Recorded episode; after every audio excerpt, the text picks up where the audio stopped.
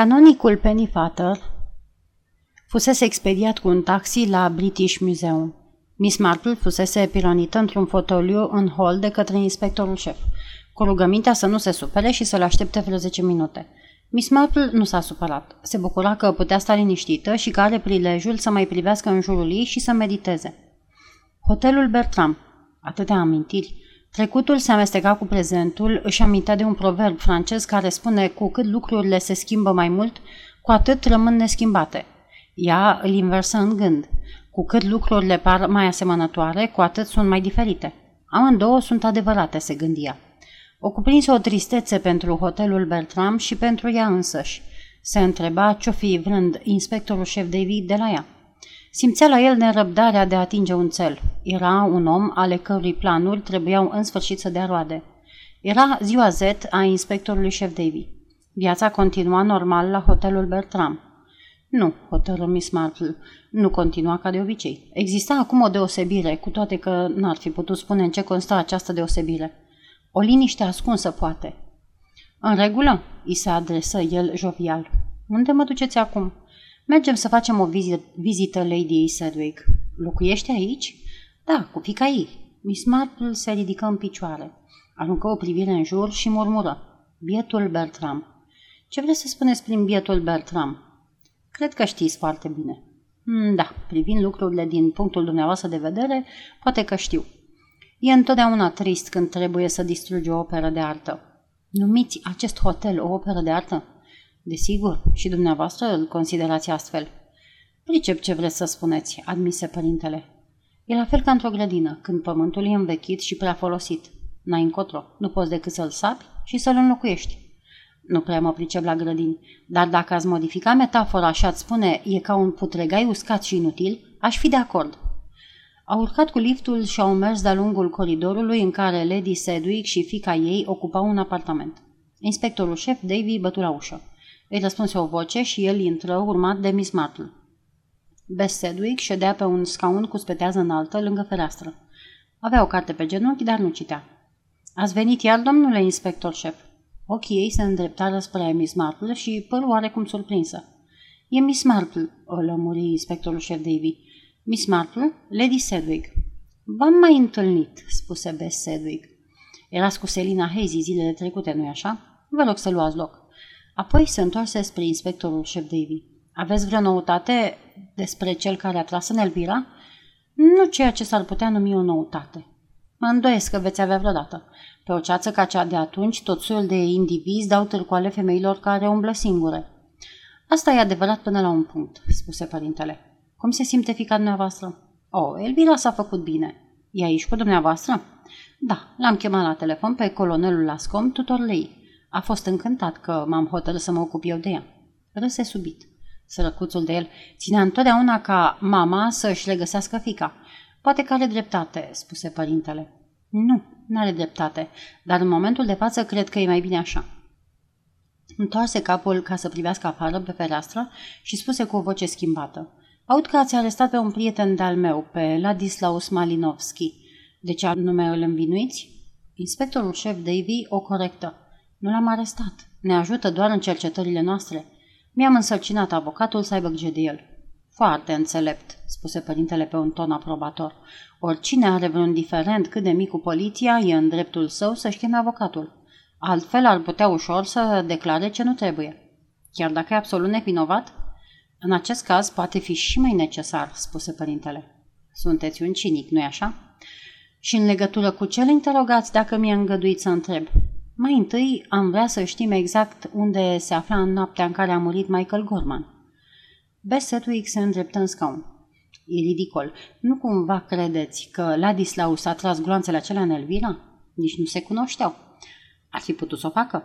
Mașina lui era după colț. Prostii, spuse Lady Sedgwick cu tărie. Cât de speriată a fost noaptea trecută când s-a tras Lady Sedgwick? Ea îl privi cu o ușoară surprindere. Am fost speriată, firește, văzând că fiica mea abia scăpase cu viața. Dumneavoastră, la ce vă așteptați? Voiam să întreb cât de mult v-a afectat moartea lui Michael Gorman. Mi-a părut foarte rău. Era un om curajos. Asta-i tot? Ce ați mai vrea să spun? Îl cunoșteați, nu-i așa?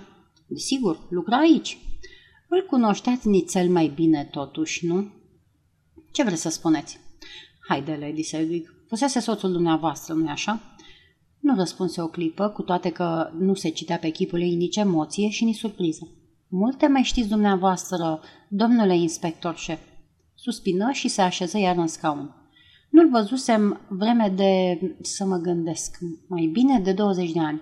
Și deodată, uitându-mă pe fereastră, l-am recunoscut pe Mickey. V-a recunoscut și el?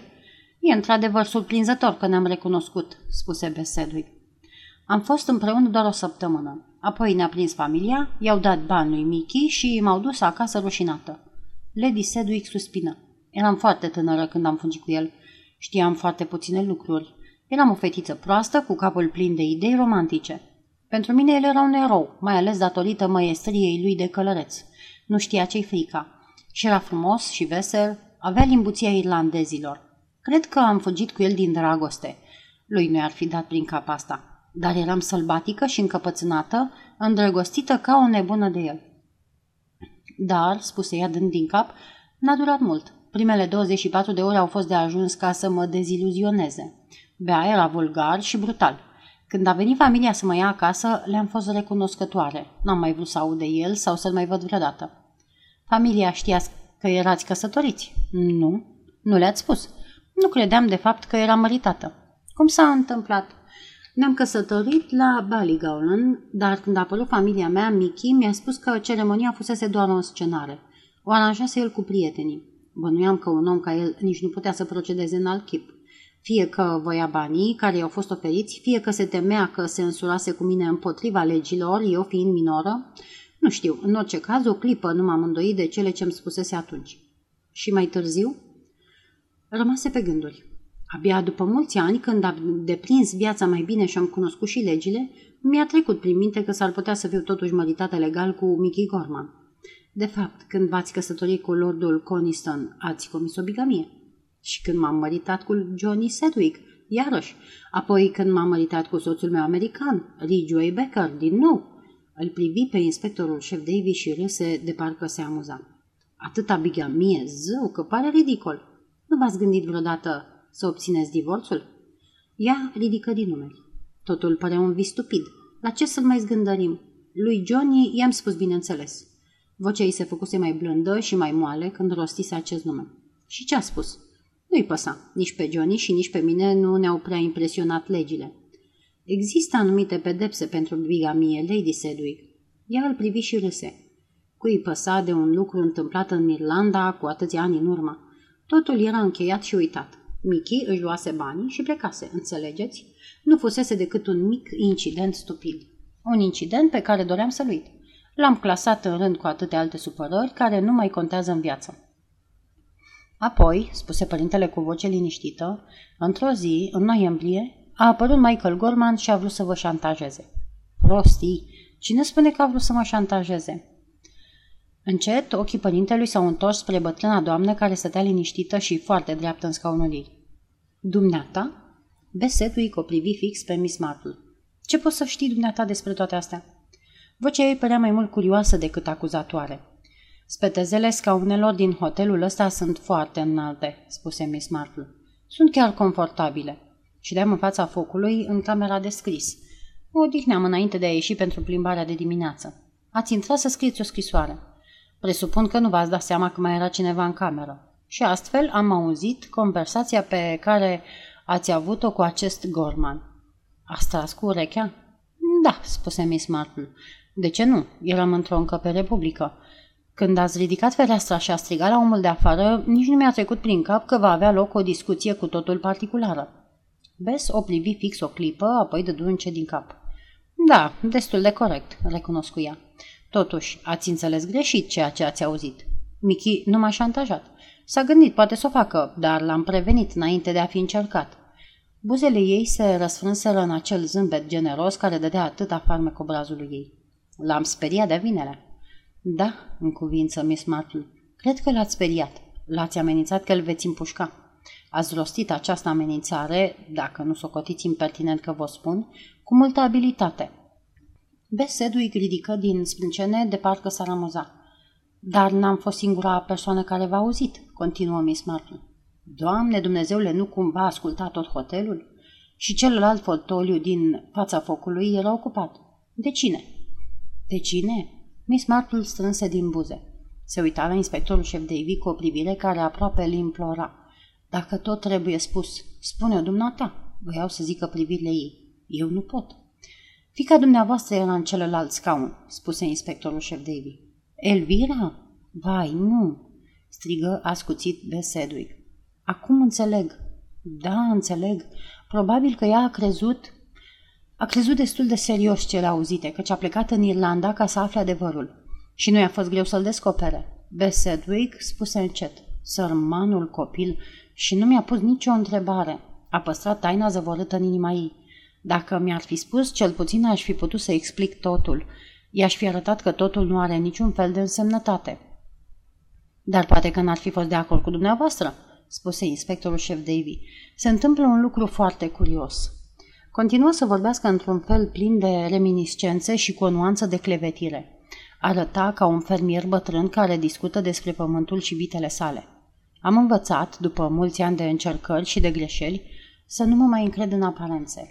Prea par bune ca să fie adevărate. Modul în care s-a comis crima din noaptea trecută a fost prea simplu. Fata susține că a tras cineva în ea și că n-a nimerit-o. Comisionarul a venit în goană să o salveze și a încasat al doilea glonte. Toate astea s-ar putea să fie adevărate, dar, în realitate, în spatele aparențelor, lucrurile ar putea sta cu totul altfel. Ați afirmat cu multă convingere, chiar în momentul de față, Lady Sedgwick, că n-ar exista niciun motiv pentru care Ladislaus Malinowski să atenteze la viața fiicei dumneavoastră. Foarte bine, voi fi de acord cu dumneavoastră. Nu cred că avea vreun motiv. E din acei tineri care se ceartă cu o femeie, apoi scoate cuțitul și îl înfige în ea. Dar nu cred că s-ar ascunde într-o curte dosnică, pândind cu sânge rece, ca să o omoare. Să presupunem însă că a vrut să ucidă pe altcineva. Împușcături și țipete, da, dar ceea ce s-a întâmplat într-adevăr e că Michael Gorman a fost ucis. Poate că tocmai asta trebuia să se întâmple. Malinowski a plănuit totul cu grijă. A ales o noapte cu ceață, s-a ascuns în curtea aceea dosnică și a așteptat până ce fiica dumneavoastră a venit spre hotel. Știa că vine pentru că așa potrivise el lucrurile. A tras odată. N-a avut intenția să lovească fata. A avut chiar grijă ca glontele să nu treacă prea aproape de ea, dar fata a crezut că a fost îndreptată asupra ei. A țipat. Portarul hotelului a venit în goană și Malinowski a tras atunci în omul pe care venise să-l ucidă, în Michael Gorman. Hm, nu cred niciun cuvânt din cele ce spuneți. De ce dracu să-l ucidă pe Ladislaus? Să-l ucidă Ladislaus pe Mickey Gorman? Un mic șantaj, poate, spuse părintele. Credeți că Mickey îl șantaja pe Ladislaus? Cu ce anume? Poate, explică părintele în legătură cu cele ce se petrec la Bertram, poate că Michael Gorman a descoperit o mulțime de lucruri. Lucruri care se petrec la hotelul Bertram. Ce vreți să spuneți? O înscenare magistrală, spuse părintele. Bine plănuită și frumos executată. Dar nimic nu durează veșnic. Miss Marple, pe care o vedeți aici, m-a întrebat ce anume nu e în regulă la hotelul ăsta. Ei bine, voi răspunde acum la această întrebare. Hotelul Bertram este cartierul general al celui mai mare sindicat al crimei cunoscut în ultimii ani.